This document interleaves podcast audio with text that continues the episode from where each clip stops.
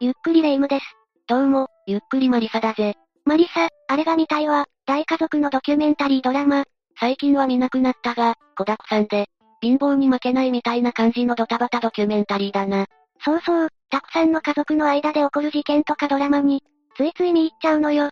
確かに微笑ましくもあるが、ああいう家庭は複雑な背景を持っていることが多くて、ちょっと暗い気持ちになってしまうんだよな。マリサは邪推するのが好きだもんね。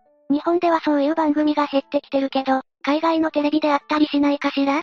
霊夢の求める内容とは違うかもしれないが、イギリスの複雑な家庭環境の中で起きた悲惨な事件についてなら知っているぜ。さすがに事件となると、と言いたいところだけど、気になってきたわ。というわけで今回は、ベッキー・ワッツ失踪事件について紹介するぜ。それじゃ、ゆっくりしていってね。初耳な事件なんだけど、名前からして、ベッキー・ワッツって人が失踪したってことかしら？あながち間違いではないな。失踪したのはイギリス南西部ブリストル市に住んでいた16歳の少女、ベッキー・ワッツさんだ。失踪したのは2015年の2月19日のことだぜ。16歳って言うと、まだ女子高生だったのね。遊びに行ってそのまま帰らなくなったのかしら？いや、そういうわけではなかったんだ。ベッキーは内向的な性格の少女で、2月19日の午前中にママ母のアンジーが目撃したのを最後に姿を消したんだぜ。それは奇妙だわ。失踪前って、出かけて行ったとか家出したとかが多いんじゃないかしら？家族もそう思ったんだろうな。ベッキーの失踪が大ごとになったのは、翌日20日の夕方のことだったぜ。急にいなくなって丸一日以上帰らなかったら、そりゃ警察に連絡もするわよね。そこからベッキーの捜索が開始され、まずは彼女が持ち出したものが確認されたんだ。家でなら着替えとか当面のお金とかも持ち出されてるはずね。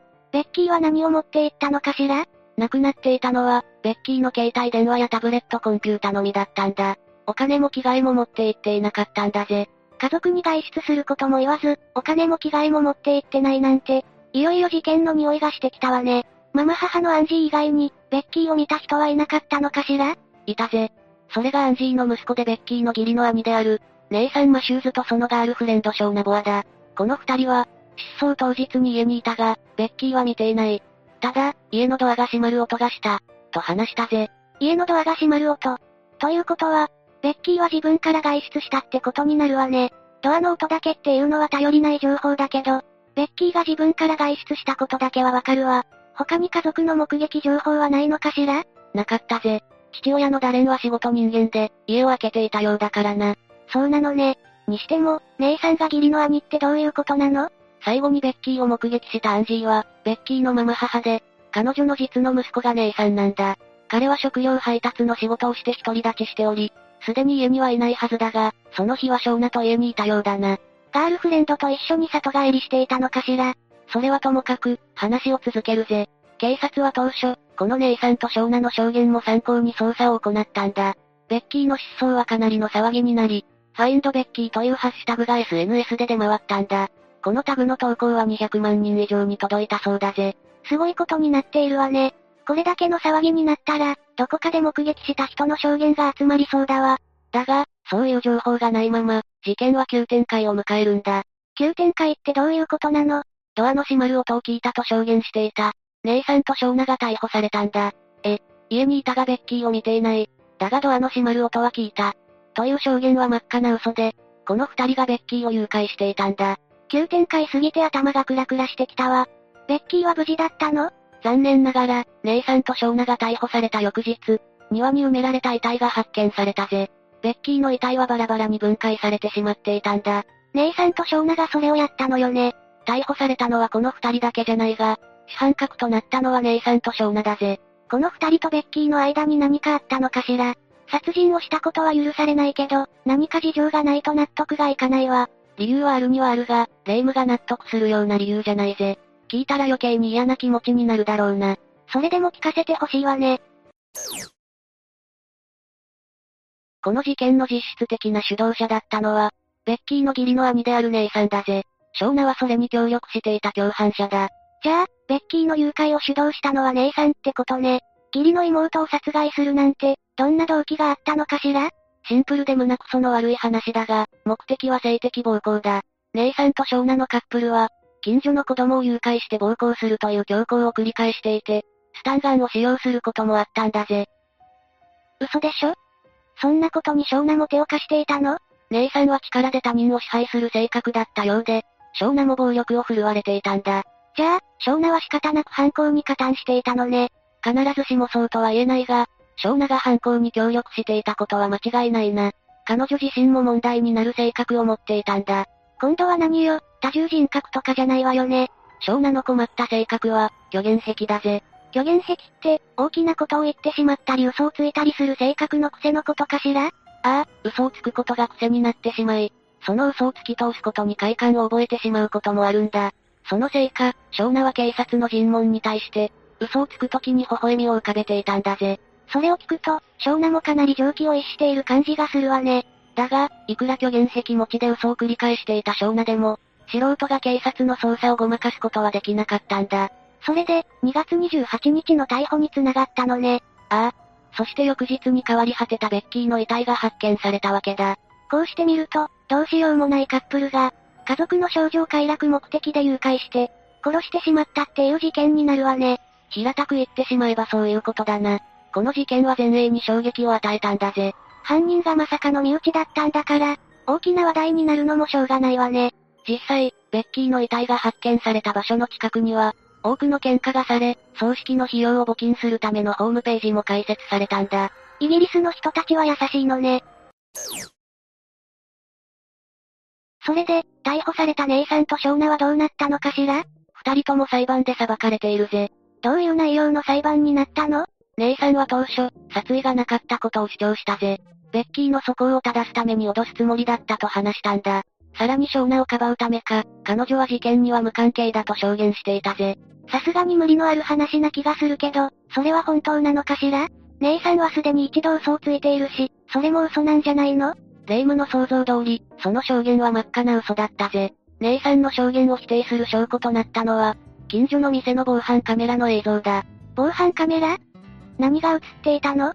姉さんと少奈の二人が、犯行に使うスタンガンやロープを購入している映像だぜ。そのまんますぎて開いた口が塞がらないわ。これは疑いようのない証拠ね。ああ、結局姉さんと少奈の犯行を覆すような事実が出ることもなく、裁判は進んだんだ。ここまで聞いた感じだと悪質でしかないんだけど、どれくらいの罪が言い渡されたのかしら？最終的に姉さんは最低33年の終身刑、少奈は17年の懲役刑を言い渡されたぜ。検察の誘拐の目的が性的暴行であるという主張に、裁判官も同意したんだ。姉さんは小柄な10代の少女との行為に執着していると判断したんだぜ。救いようのない犯行の割に、罪が軽くないかしら。確かに、異常なカップルが快楽のために起こした誘拐殺人としては、随分と軽い休憩だぜ。実施したわけでもなく、最初から最後まで姉さんと少奈は嘘にまみれていたわけだしな。刑が軽いのには、何か理由があったの？その材料となるのは、ベッキーと姉さん、そして少奈の、複雑な家庭環境にあるぜ。複雑な家庭環境って言われても、パッとイメージしにくいわね。具体的に言うと、事件の被害者と加害者となった3人の家庭環境と、青少年の育成をサポートする団体の問題だ。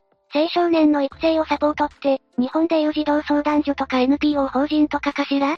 その認識で間違いないぜ。健全な成長を見守るという名目で、この3人にはサポート団体が関わっていたんだ。その数なんと、16団体だぜ。16って相当な数ね。でも、それだけの数の団体が関わっていたのに、事件を防げなかったの？まさにそこが問題となったんだ。サポート団体は、ベッキー、姉さん、ショーナの3人が、それぞれ辛い過去を持っていて、問題を抱えているという見解を示していたんだが、そもそもの調査が不十分だったと言われているんだぜ。姉さんとショーナだけではなく、ベッキーも複雑な問題を抱えていたの。ベッキーは生みの親と同居していないんだ。最後に彼女を目撃したアンジーは実母ではなくママ母と言ったが、そこからも複雑な事情が伺えるぜ。両親が離婚して、父親とアンジーが再婚したって感じかしら？断定はできないが、おそらくはそうだな。